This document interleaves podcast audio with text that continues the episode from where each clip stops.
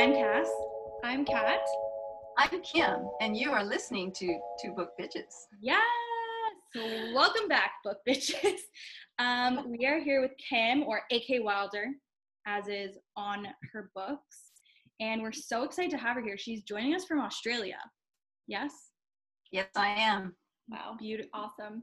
Always wanted to go. I know, me too. I just feel like it's this magical land, and I'm like, I need to go there. It's not over yet.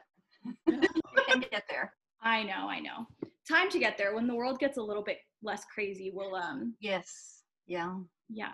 So for anyone who doesn't know, we are currently in the midst of reading Kim's new book. Crown of Bones. Yes, and it's been a wonderful, wonderful read. So we were wondering if you could tell our listeners a little bit about yourself and your book and um, what they can expect when they read it. Thanks. Put you on the spot. Well, I'm yeah. Uh, I've been writing, telling stories for many, many years. Most of my life, uh, even though actually I was a little late bloomer with the reading and the articulation skills, so they all just kind of happened in my head. Hmm. And uh, then it was actually a real relief when I could get them out of my head and into some kind of form. So that was a process over Mhm. time. And yeah, reading and telling stories has been the highlight of my life so far. It's a part of who I am. Mhm. And very much fantasy. It was one of the first I remember I remember being 12 years old and finding these books in my brother's room, Hmm. which I wasn't supposed to go into. And it was called Lord of the Rings. Yeah. And it just I just get goosebumps saying it, but it just it changed my life falling into that story. Mhm. And then I turned around and read those to my son when he was four, five, and six, a little chapter bedtime for years. And he ended up loving fantasy and uh, in part having a career as an animator in, in the field. Oh, But this book, I think what you can expect from the book is is what you said, Cass. It's high, it is high fantasy yes. Mhm.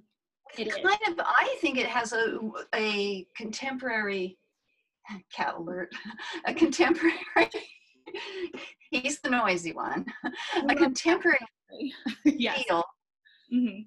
even though it's not uh it's in an agrarian hegemony it's not it's industrial and all that has the it still feels more like the dialogue and the banter i think more contemporary I, so it's not like the classical high fantasy where you're spending a lot of time with incredible world building but a lot of descriptions of trees and which is it is great Yes. but i i think i gave it a more contemporary reader spin Yeah. even though it is high fantasy Yeah. and um, i think you can expect adventure and uh, a journey that uh, will grab your heart and just i don't know make you feel things i hope it's very it's very gripping from the get-go and Mhm. like i think you're right in the sense of it's it has a contemporary feel to it in terms of like the dialogue and like we've talked about this before where i say high fantasy sometimes is hard to digest if the dialogue is um very high fantasy so Formal. it's it's this, it's this really nice balance and i mean i've read tolkien before and the guy can literally spend like paragraphs describing trees so it was nice to see a nice like snappy high fantasy and can we just say thank you for putting a glossary Oh, I loved reading the glossary. I like read it before I started just to make sure I knew what was happening. claps Oh, that's a good prep. Dude, that's something I would do. Definitely read it first. Uh, I didn't really have much resistance um, with the publisher in getting the uh, glossary in there, so we can thank them too because. Um, yeah, they were they supported it. Where in the past I've written series and wanted a glossary in, but it was just uh, it was not YA. They were very long books, and they just didn't want an extra 15 pages. It was just going to squish it too much. Anyway, um, I'm glad you liked the glossary. Oh, I love it. so useful. Any anything with a map and a glossary is just like Yes. Or like even the the hierarchy where it shows like the robes. the, the robes. That was Mm. yeah. oh, I refer back to it all the time. It's really really good. And Oh, that's good to hear. can you explain the phantom system a little bit? Because we took the phantom test. To see what we Oh, Phantom- Hey, Yes, I got what? I got warrior. I got altar. Yes. Oh, I like. Yeah. Yeah. Can you explain uh, the phantom system to our listeners a little bit? Because I think that's a big, big part. it's a it's a big part of the world building, and I that's why I tried in the very first I think the very first chapter with Marcus when his dad um, raises his phantom. I just wanted to show it right away so there wasn't any confusion because the word phantom can uh, have other connotations, uh, but it's a thing all unto itself. And in this world, there there are classes of people, but they're not uh, really. There are realms with race, but that's not the big dividing line. It's Mhm. whether you're savant or non-savant right. whether you can raise a phantom or cannot. And of course, the bone throwers are the ones that that will determine if you have potential to raise a phantom and will be trialed when you're eight years old to see if you can. And the phantom itself is I have a kind of a Jungian psychology background, so it has a kind of a uh, shadow the shadow self. So it's an aspect really of the unconscious. It's a part of the person. You're not, it's not a separate being, but it comes, you project it out. It's brought up through the earth where it gathers uh, material. That's how it um, materializes Mhm. uh, from going through the earth. And it's this living, breathing thing that you can talk to, you can hopefully, poor Marcus, but you can dialogue with. And um, the the goal, of course, is that the savant and the phantom work as one. This this unified, um, holistic team that can heal or you know in some way serve uh, Mhm. or fight.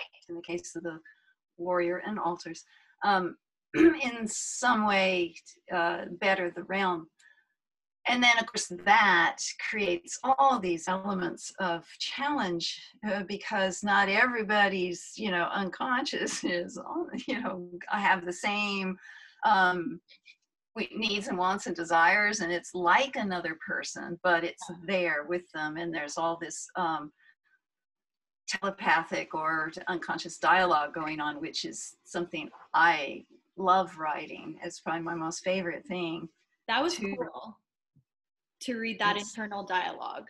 That was Yeah. cool. I was like, oh, they're talking to each other. yes I mean, I talk to myself all the time, so yay, yay, because yeah, same. And uh, so, hmm, I can't.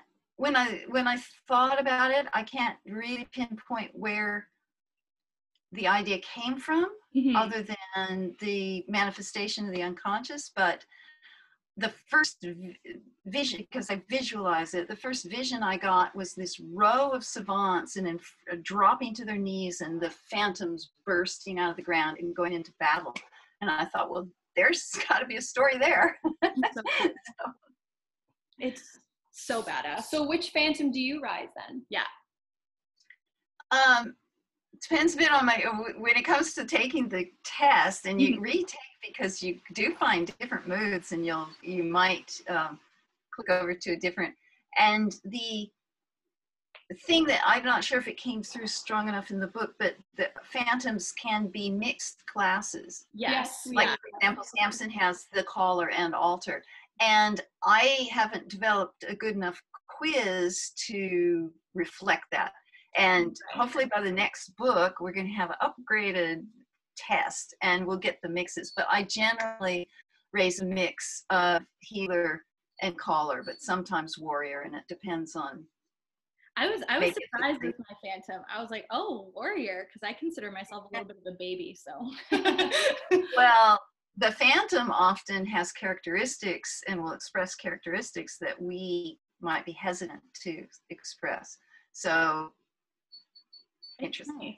There's a nice like psychological subconscious aspect to it. It's like there are parts of ourselves that we might not even understand, but Oh, who can come to Yeah. our aid. And that kind of comes through like Marcus struggles a little bit in the mm-hmm. beginning. just a little trouble, and I will, you know, no spoilers, but yes. no. trouble doesn't do- trouble doesn't resolve anytime soon for Oh. him Oh, in this example. That's no spoiler, is it? No, no, it's just, it's part of his. He's got all so many other things that are going to happen for him, but one of the things is coming to terms with that, with Doral, with that part of himself Mhm. and uh, it was one of the major growth arcs that I wanted in the story. Uh, all this earlier brainstorming and writing I did with my son, who um, it was just an incredible collaboration because I would come with ideas and he has a very cinematic view of storytelling and we would just go back and forth and come up with these uh, amazing things and the good thing about him is that he can go darker than I will. I have to like really push myself to Mhm. get to places that he seems quite naturally gravitate towards. So yay, it added. It's definitely a collaboration. I mean, all books are a collaboration, even if they've got a single writer Mhm. there is the, the editor there is the and it's not ever one editor and the agent and there's all this um, i think the closer you get to publication the more chefs get in the kitchen it's quite a journey Takes a village, right? For sure. Um, so I guess can you tell us a bit more about how you came up with the um, fantasy elements of your book, like the map or the hierarchy yeah. of the robes, um, and kind of like the process you went through to like flesh out your fantasy world because it's just so well developed and it's so fun to read about. Yeah. Like when I read fantasy stuff like this, I'm like, how do people think about Yeah, this come up with this stuff. So and make it seem like it's all cohesive, it all makes sense. it's a whole world. It's a whole world. Yeah. It's crazy. So tell us a bit world. more about that. well two things there were two things going on that really launched the story idea and the first one oh, i should have a link maybe we can have a link in the um, Absolutely. so people can go here. I want you guys to see this because it's a work of art and there aren't words that will describe it. You have to look at it and let it in. There's a painting by um, John Waterhouse, who I don't know if you're familiar with the Waterhouse paintings. It's very romantic. Oh, have have a look. They're very romantic. There's actually one of his images is on a uh, Juliet uh, Marillier cover um, it, anyway, it was an image. It's called the Siren, and uh, you you look at that, and it, I was given this uh, image, a, a print of it by my father, and I loved it, and I put it up on the wall, and I'd wake up and look at it every morning, and it just started to. It was almost like it was moving and calling to me, and it was very surreal and I think that drew me very much into the Mar elements and the Yes. um, everything that's happening underwater. Um, plus, I've scuba dived for years and years since I was a, your guys' age, and um, way back then. uh, it's a magical, incredible world, and I've always wanted to well, talk about it, share it, because there Yeah. just aren't that many people in the world that scuba dive that you can say, "Oh, look at this. Uh, so I wanted people to look, to feel that, feel what it was like to be in that other world of underwater Yeah. and and these underwater creatures, which are not siren and they're not mermaid, but uh, as you know, they have, as and as you will know a lot more about them are um, there'll be more elements and one thing that also helped with the development of that fantasy element oh for the second and third book which are written after i wrote the first book um, yeah i know it, it's maybe not very long before they I I don't know. We'll talk about that in a minute. But um, the first uh, I wrote the first book. My agent felt well. She became my agent because of that book. She uh, Nicole Resciniti, and she just fell in love with it and has just she doesn't let it go. She holds it with her for, for years and years. Anyway, while she was in the process of finding a house for that book, um, and I didn't hadn't written two and three, she suggested I write a an urban fantasy Mm. and is that one came first? I think The Blood in the Beginning came next after that, which is an urban fantasy, uh, which is contemporary. Well, it's dystopia, futuristic LA, where half of it's underwater, and there are Mar and there are humans uh, surviving the big one in California, where I'm from. So the big one felt cool to write about. Um, anyway, there was there's a whole novel where I developed more of the Mar and more uh, deeper. There's more science of them Mhm. in that book because it's not fantasy; it's urban fantasy. It's more kind of sci-fi urban fantasy. Yeah. And I was able to, even though it doesn't come out in the uh, Amasia series, it I know why uh, the uh, history of the Mar that uh, helped inform me writing it in this series. Also, I did a novella, um, which is in an anthology uh, that has that was the that's earthquake too. I just realized that's the 1903 earthquake in uh, in San Francisco, which we find out was caused by Tiern um, for various reasons. So we have even characters like Salila and Tiern who feature in because they're timeless. They feature in these uh, books as well, which helps. The more an author can write about a story world, the richer it becomes. Right. I think you need to write about it. No, that's So hierarchy of the robes had to come from my martial arts background. You get you as you train, you get different color belts. Right. Um, it was a way to for them to recognize their achievement, their level of of achievement. So it has nothing to do with what kind of phantom you raise, right. but how much you've, you know, how far along you are on the path On the to Yes. raising it. I love it. You do martial So, oh, and the the map. Oh yes, the map. That's the other. That was number one. Sorry, you have to just tell me to be quiet. I'm a Gemini. I'm just gonna keep talking. Um, the, the the map came si- pretty much side by side with the image of the siren, John Waterhouse's siren. I was on YouTube looking for something I can't remember what, and I came across this. uh, We can link to this too. and It's Yeah. amazing. Uh, this little animation of you know how we've got seven continents and they start out as one Pangea. Yep. yeah. and then they shifted and ran into each other and created the topography that we have now well guess what they keep moving and in 250 million years they return to a single continent yeah. I have Amasia. And so- that all the time.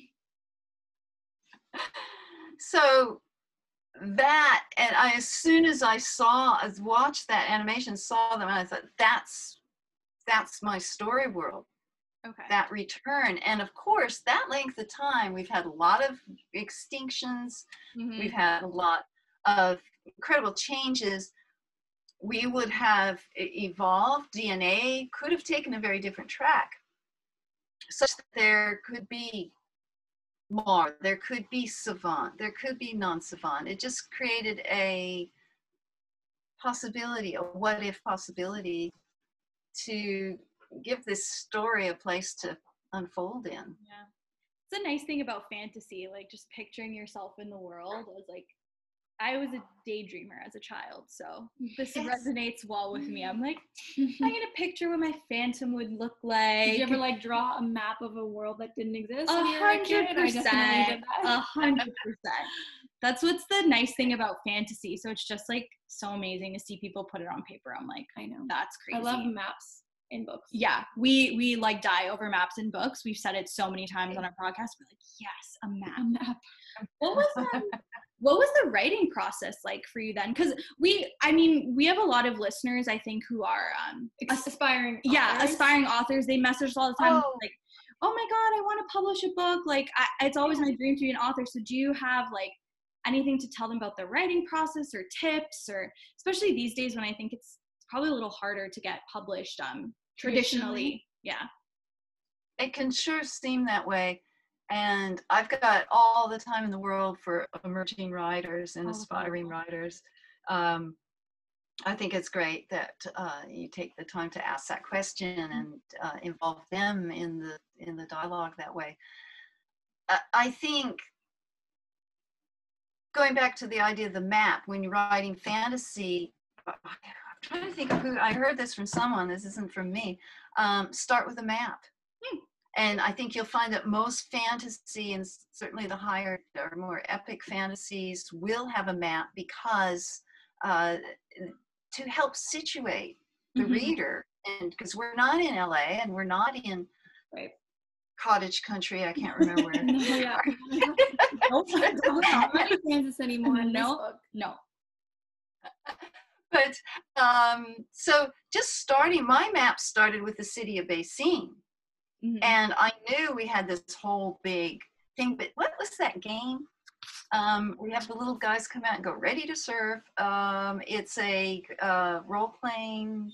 One I can't remember all the terms for those kind of computer games, but the point I'll find it and I'll let you know. World Um, Warcraft? League Legends. World of Warcraft. Okay, my yeah. gosh, you got it. it's World of Warcraft. It came. Um, the way that I understand it, the more you go, the more the map opens up. Right? It's all gray around you. It starts a little Mhm. village, and it's all gray. And Mhm. as you move, you can pan back and see more of the world. That's how. Um, that's how I wrote it. Start here's the city. I kind of knew that we had this um, Amasia, but uh, here's the city now let's we got to go somewhere we're gonna you know and anyway it expanded out as the journey took Mhm. place so as an emerging writer i think one of the most challenging things to do is to uh, ha- face that blank page and if your idea is i want to write a book you're going to need to narrow that down Yeah. Yeah, there's so many things you can write about. yeah. because there's too much and it's what i call constraints and it seems like a, a bad word it's not without constraints if somebody says write a story it can be as long as you want about anything you want in any genre and you've got all the time in the world to do it Mhm.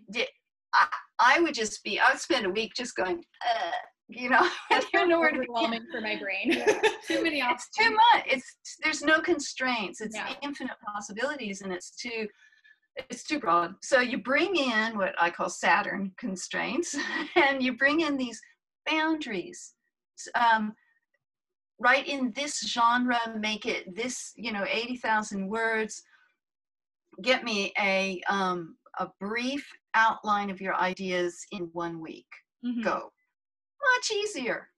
Right. Manage much easier. So give yourself, and one way to get cool um, constraints, so never thought that would go in a sentence, but it, one way to do it is to go to your favorite publishers or check out your favorite genres, and they will often have um, submission guidelines. Oh, Oh, I didn't know that. that's In interesting. the, if you look under for uh, authors or submissions, anyway, you'll find it uh, in their um, menu bar.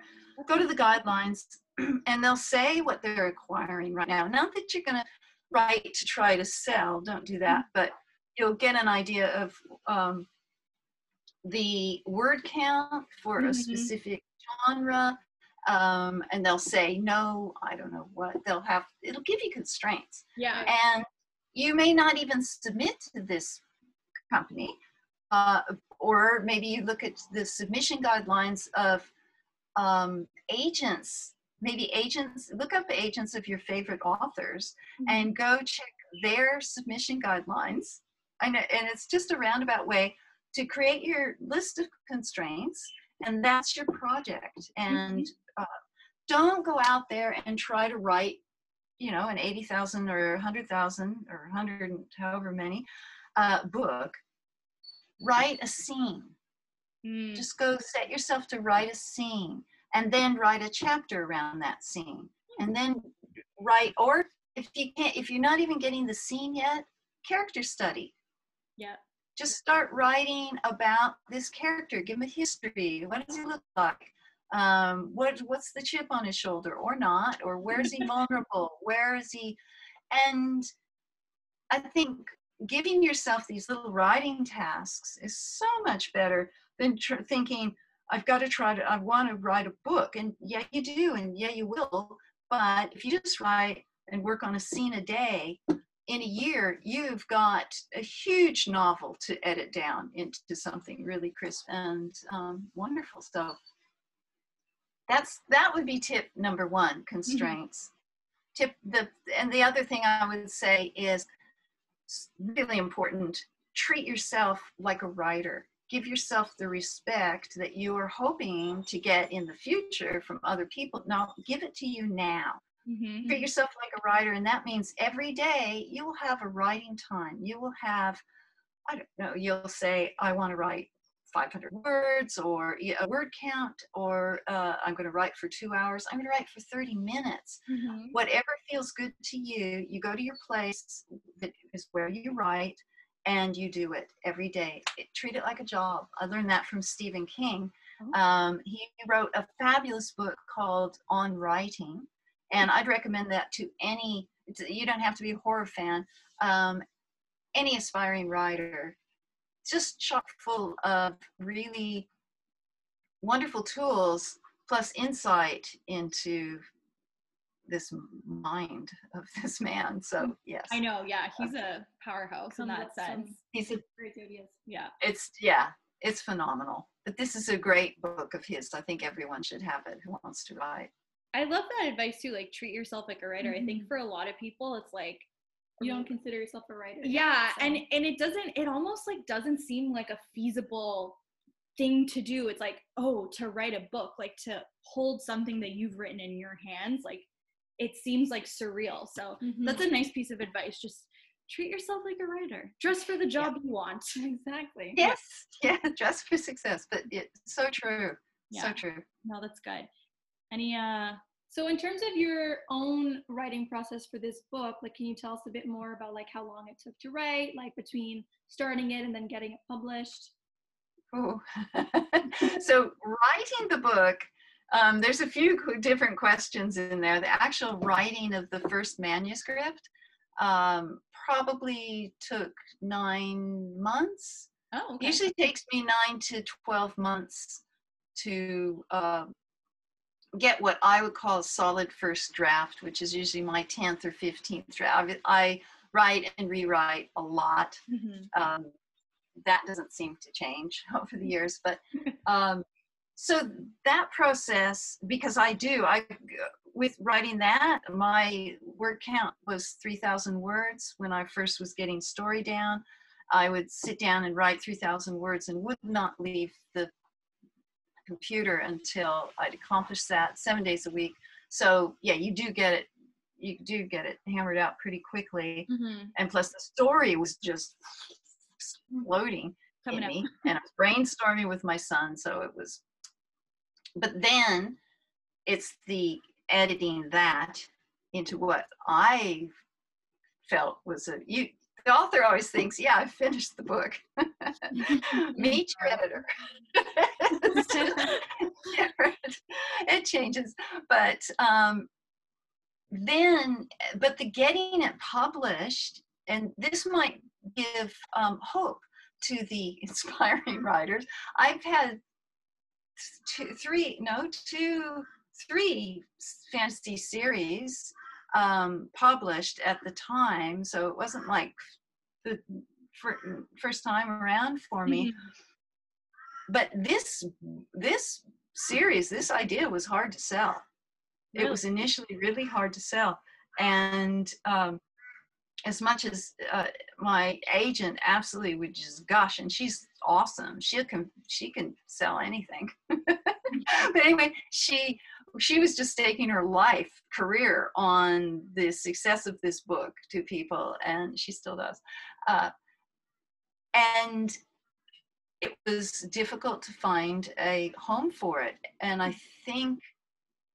Mm, here's what happened. I can remember because we're looking back years. Um, when I initially wrote it, it was not a YA. Ah. Mm-hmm. It was not a YA. It was much longer. Mm-hmm. It was um, the romance was it was less romantic. Mm, that's not the right term. The romance was there, but there was less attention to um, roman- the feeling responses, those visceral. Um, mm-hmm. There was less of that. There was more. Yeah, it was longer. Oh, and there were something like 16 POV characters. It was written in the third person. Wow. Past tense, like my other books. So there's like 16 POVs, but in, all in the um, third person. So you're never jumping from I. So vo- the voice of the narrator um, is the continuity right it it's it seems it's uh, binds it all together mm-hmm. so after a year or two of shopping it and not finding the offer that we wanted nick said you know i think this story she said sit down. We're skyping. I want to sit for this. I think this story wants to be ya she said to me. And i and I um, I like I got on with that. I got on really into that idea. It probably took a year per book that was already written to mm-hmm. rewrite mm-hmm. from these other quality. I mean, the same kinds of things happen. And again, I knew more chance to work on that world building. So it was yeah. really great. But there's a different emphasis. And so that shift in emphasis and then we sold it. So it sold, I think, in 2016 uh, or 17, right in there. It was, no, it must have been 16 because it was meant to come out in 2018. Oh, wow. There's been some um, pauses, not pauses, um, they've adjusted for various reasons okay. the release date. Uh, obviously, this one's for sure. It's definitely coming out. Definitely coming out. In January. but then uh, my publisher said, let's have it in the first person, hmm. Hmm. which is a complete rewrite. Right. Yeah. Every every single sentence is a rewrite. it's complete. I was like, I had to sit down more for that one than to turn it into a YA.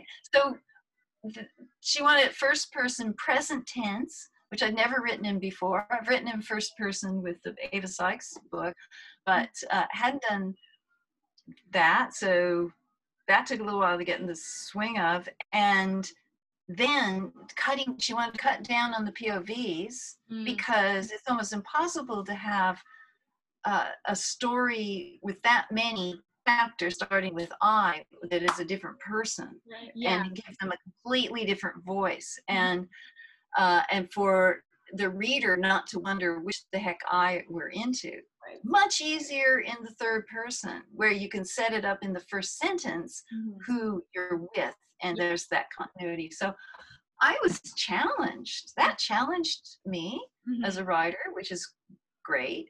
But um, so that took time as well. So I can't remember the question now, but it took a long time yeah, to get from. It's been a long time yeah, coming, long time.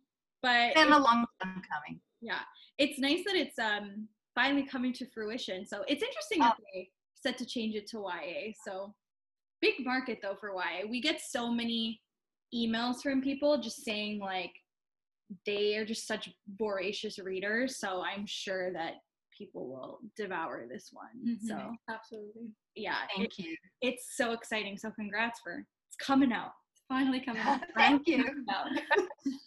um Thank you. Who is um your favorite character to write now that we're talking about the uh, povs and writing process who's your favorite character and who is the most challenging i won't say who you don't like but oh i love them all even tan there in the originals we had tan's pov and i got to get inside his head. Hmm. um, tan is is kind of the big one of the big bads. Okay. Um, I, I don't use the word evil. Evil. I think I've I think of my a couple of editors tried to slip it in and I got it right back out. One of the big points in the book, I know this is a sidetrack, one of the big points in the book, we're all on the path and there is no along the path, there's no right or wrong, there's no good or evil, there's Yeah. experience. Mhm. And that um, was a new concept for some of my helpers wanted to label I wanted to stay away from those, you know, it was obvious some of the characters were um, more destructive than others, or, but anyway, favorite. I, oh, it's hard. I love my character so much. Ash, but Ash with her inner voice. Mhm. Um, that okay dialogue between those two and maybe her inner voice i've got a real soft spot for them and i think she's she's more she's more like what i identify with in myself Mhm. the wordsmith and the loyalty and the all and all the feelings of you know can i really play with big boys and you know all the um i identify with her but for female i'm going to pick more than one Go for ahead. females favorite to write because she's my favorite character Mhm. her and her inner voice favorite to write salila she's cool Yeah. Salila the Mar. You'll see more of her as the story unfolds. I've written her in two other novels that, that I mentioned before. She to write her is sh because she's so free and she says what she thinks and she Mhm. is she's beyond femme fatale. She is just so emancipated Mhm. as a being um, and just so uh, she just can gets away with well i won't say because i don't have any spoilers but sh she's something else and she's very freeing to write and uh, her her perceptions her the way she sees the world Mhm. unbelievable. She's really something. She's a she's a good one and it's i think um the call for those strong female characters is so big these days and Mm. i think um i don't know i just remember as a young girl reading a lot of the female representation i got was from books not yes from movies or like video games it was from books so it's nice to see you know all these female badass characters getting their uh Their time. yeah their time in the spotlight so getting their time. I agree.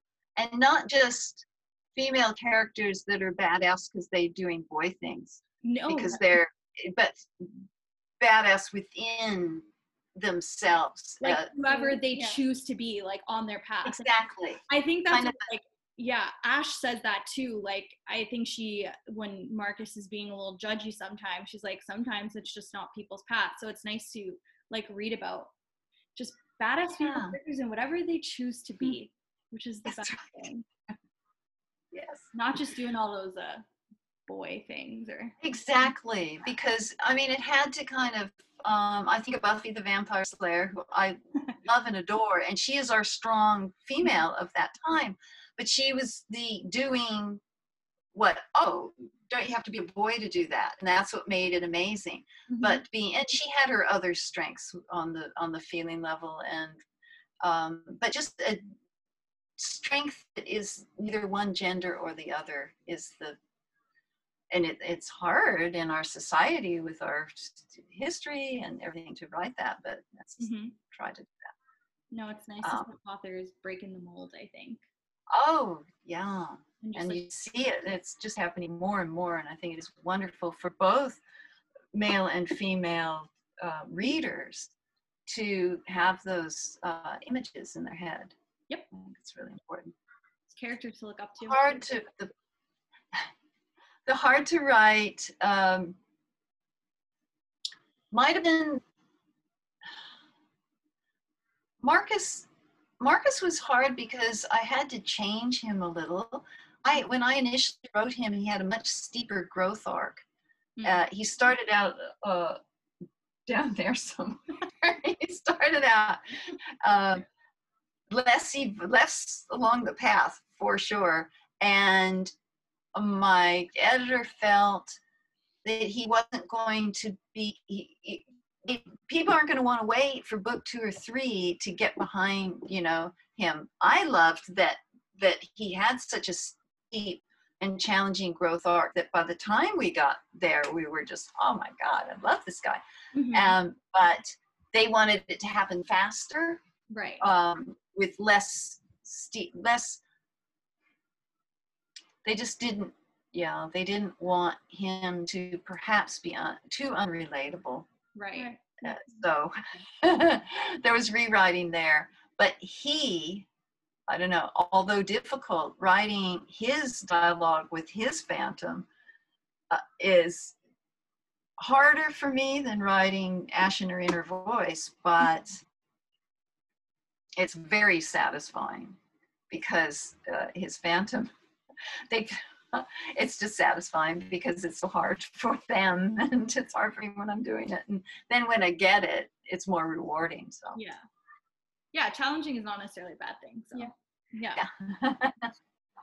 Uh, so you keep mentioning book uh, two and three. Is this uh, going to be a trilogy? Like, can you tell us anything more about the sequel? Like when we can expect them? Anything you can tell us?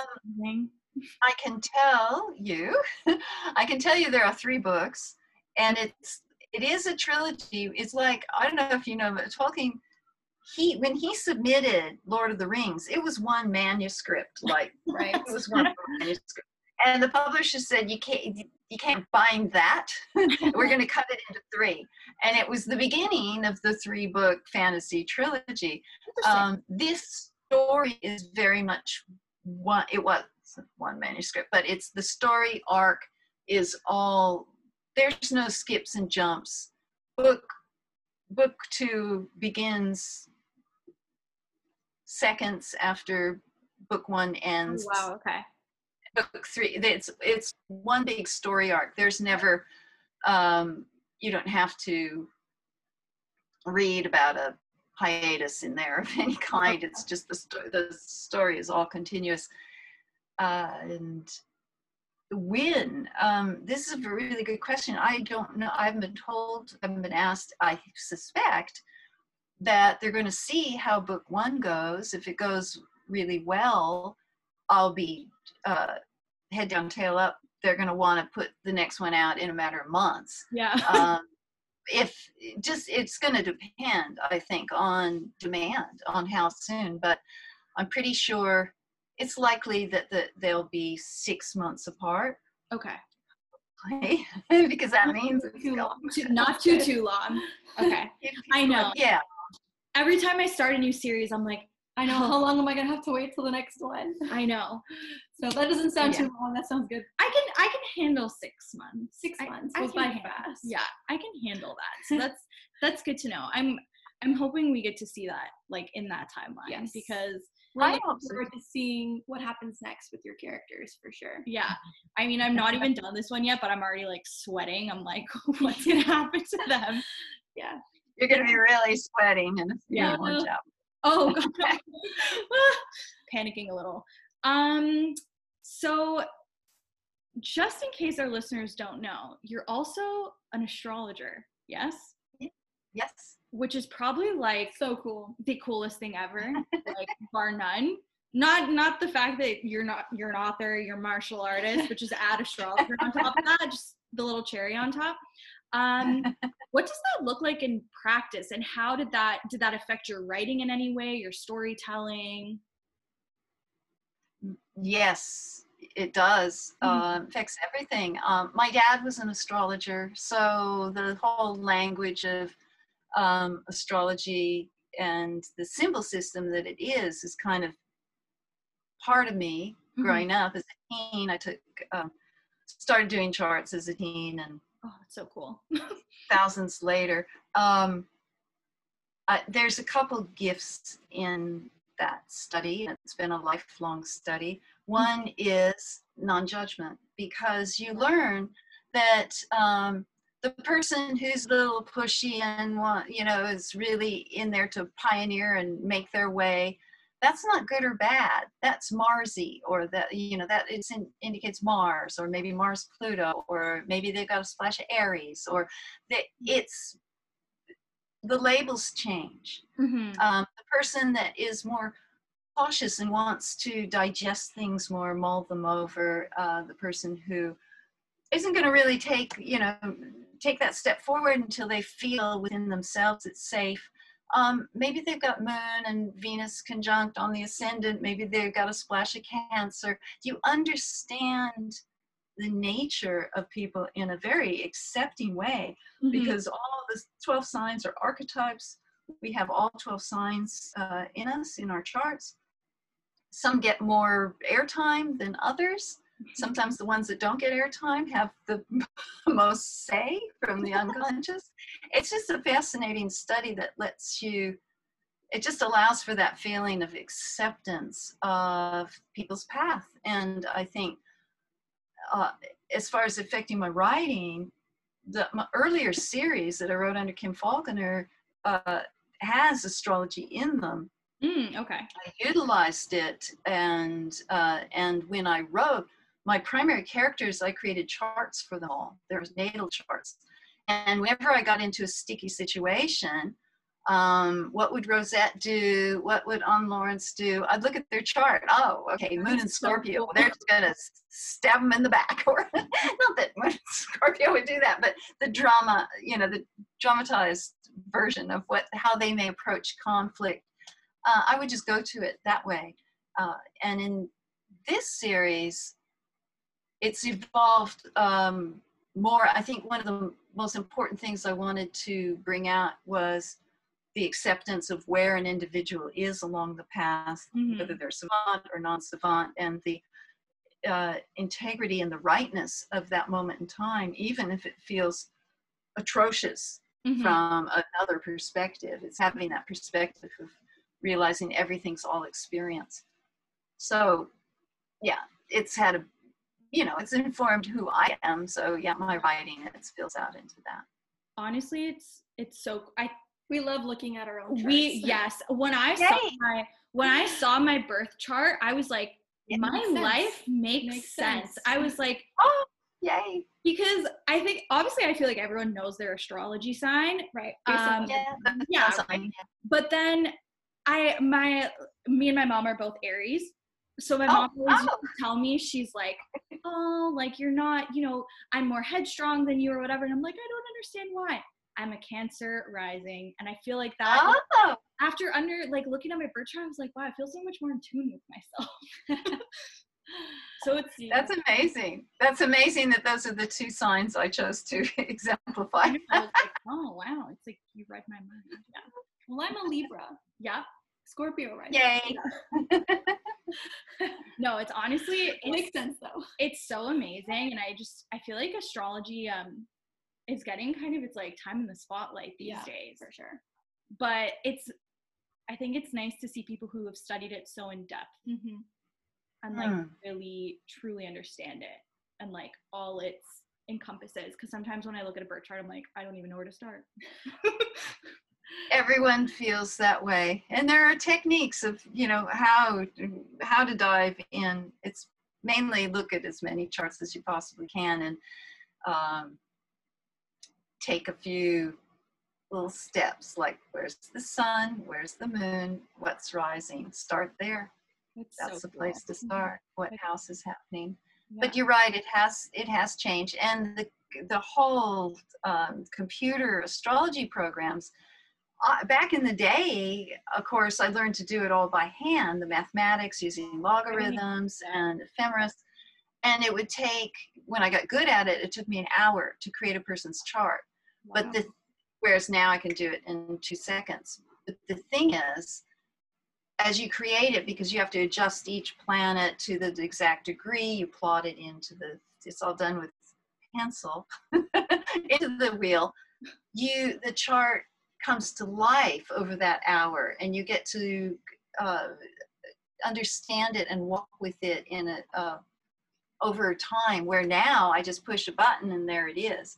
Um, and you get the whole hit, which I can handle the whole hit now, but I can understand how that would just feel like a Jackson Pollock painting is splashing in front of you Mm-hmm. uh, at first because you're not doing it by hand and you're not getting to put those individual planets and Yeah. points in around the wheel and uh, which gives you time to integrate it yeah.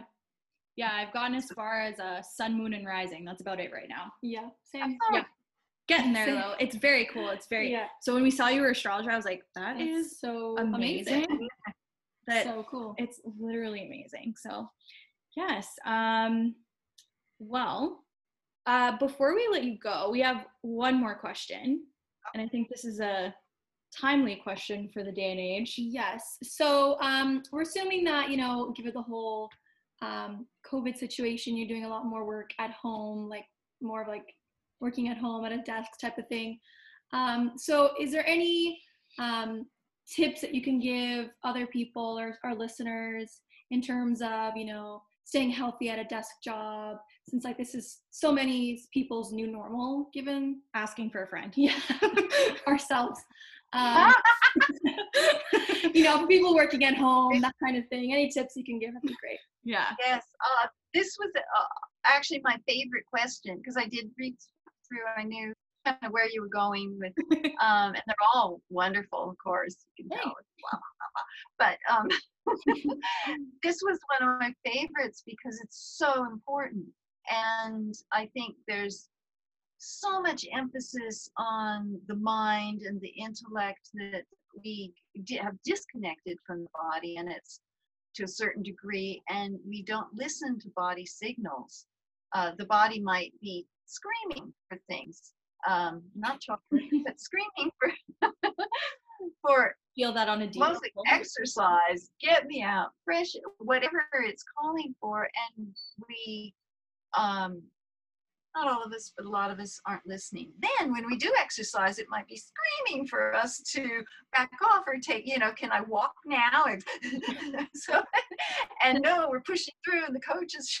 So, uh, one of the important tips I would say is tune into your body Mhm. listen to your body. I like to think of the body as this prized racehorse. And you wouldn't put it in a stall for a month and then go, oh, here's the race, let's get him out. you would be, that horse would be out, you know, galloping the track or, you know, turned out into paddock. That horse would have real time for what it was built for. And our bodies were built to move. As humans, how far do we i can't remember there's this travel of i don't know how many kilometers a day the tr- when we were hunter gatherers Oh, right, Um, right. we were moving and the body is built for that uh, kind of movement so to offer some tips what i do i start the day every day for the past i don't know five years at least i've been doing yoga for a long long long time but i uh, do yoga every morning usually anywhere from a 30 to 50 minute session. I love, can we talk about certain, um, you can cut it if you don't like it. Um, yoga with Adriene is, she's my gal. She's in Texas, but she's all over the world. And she's just, she's my gal. She's supported me through so many novels and so many, and she's got yoga for everything. That is Um, so cool. Oh my god, I love her. I love her. Okay, Yeah. so she's my her. go-to yoga. But here's the thing, and I don't, I don't know if this is going to sound weird, but nothing's really changed for me since COVID. As a writer, um, I isolate. Well, I live with my son and my grandkids, isolate. but uh, I, you know, work in my little garret, and I, over the years, have, you know, my social life has shrunk. Um, be, because I give everything to the writing. Right. And but to so it hasn't changed much then. But for a lot of people, actually, one way it's changed really well is that there are more Zoom Mhm. uh, virtual Zoom yoga. I was doing some uh, yoga hell infernal uh, inferno Pilates with my sister who's in California, Oh. and uh, so we were zooming together. There's uh, there's no reason in the world why whether you're more at home or you have a an occupation that requires a lot of desk time to Mhm. not keep your body moving. So morning yoga, I have a standing desk, which is behind me, Oh, okay. and a sitting one. Same programs are all uh, obviously networked. And I start my morning on the standing desk, and I'll do uh, after yoga, and I'll do my um, daily astro stuff that uh, I send out to followers and whatever. I'll uh, ease into emails, all that standing. Then I'll come to the sitting desk and work for a while and work out whether I'm editing or writing new material or it's a marketing pitch or if I'm doing the synopsis. Tell your emerging writers about that. That's a whole podcast, the synopsis. Just um, synopsis. just um, and then I'll go back to the standing and for so back and forth, back and forth right. uh, between standing and sitting because I think the actual sitting is very weird for our physiology. It affects our bodies tremendously, and here we're doing so much of it. So just being able to get up and work standing is very helpful. Then midday, I'll either garden, walk to the beach, do some kind of, um, I know it's, it's not harsh, it's so beautiful. I'm so appreciative um, because I can always get outside, yeah. always. There's no time of year where outside isn't inviting, which is just such a blessing to live. Yeah. a I place can't like relate. that. Yeah. Unfortunately, That it's right now it's it's cold outside. it's hard sometimes. The wind Yeah. chill. I'm just like, you know what? We tried. We're gonna we're gonna head back inside. Yeah, It's yeah. too cold. I know.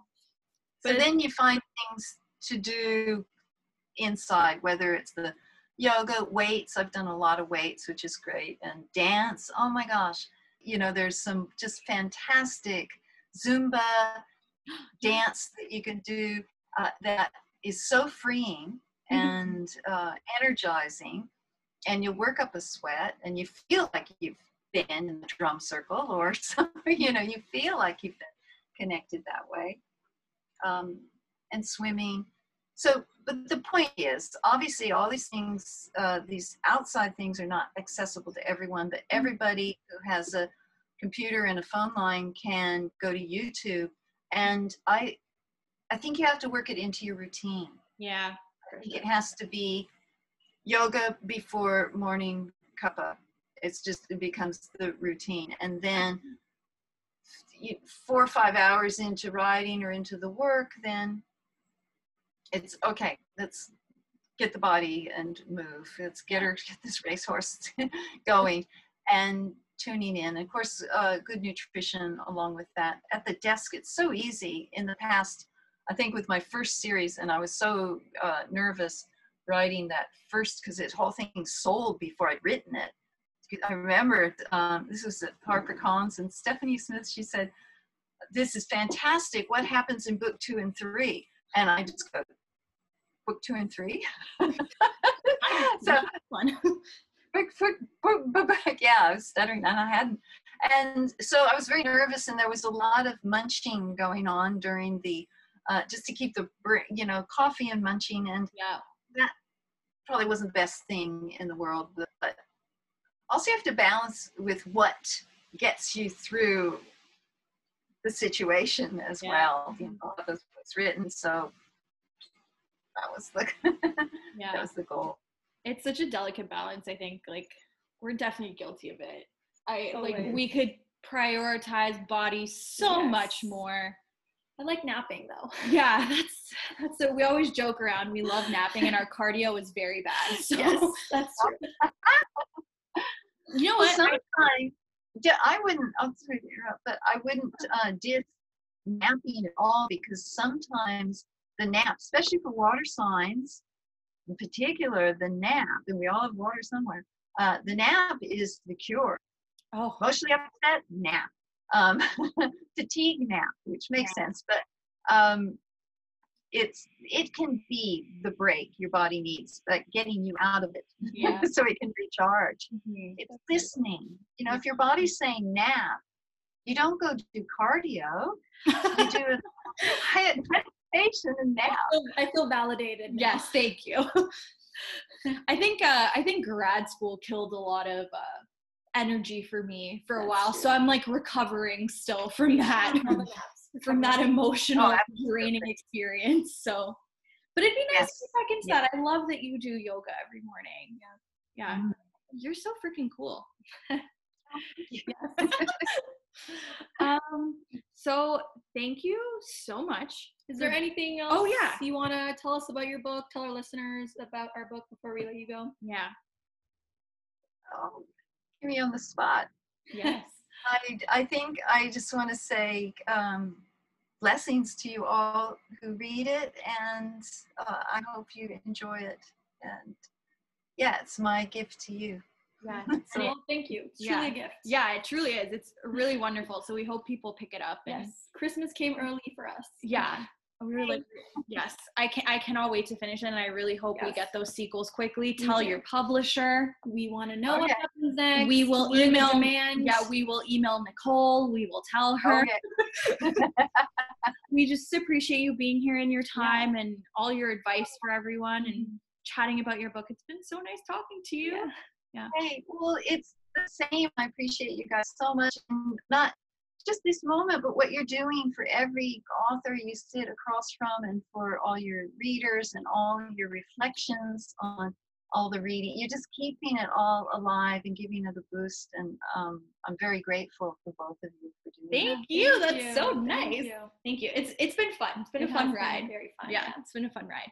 But um, every time we sign off on our podcast, we We say, say thanks for listening to Two Book Bitches. so we want to So, know. Will you do that for us?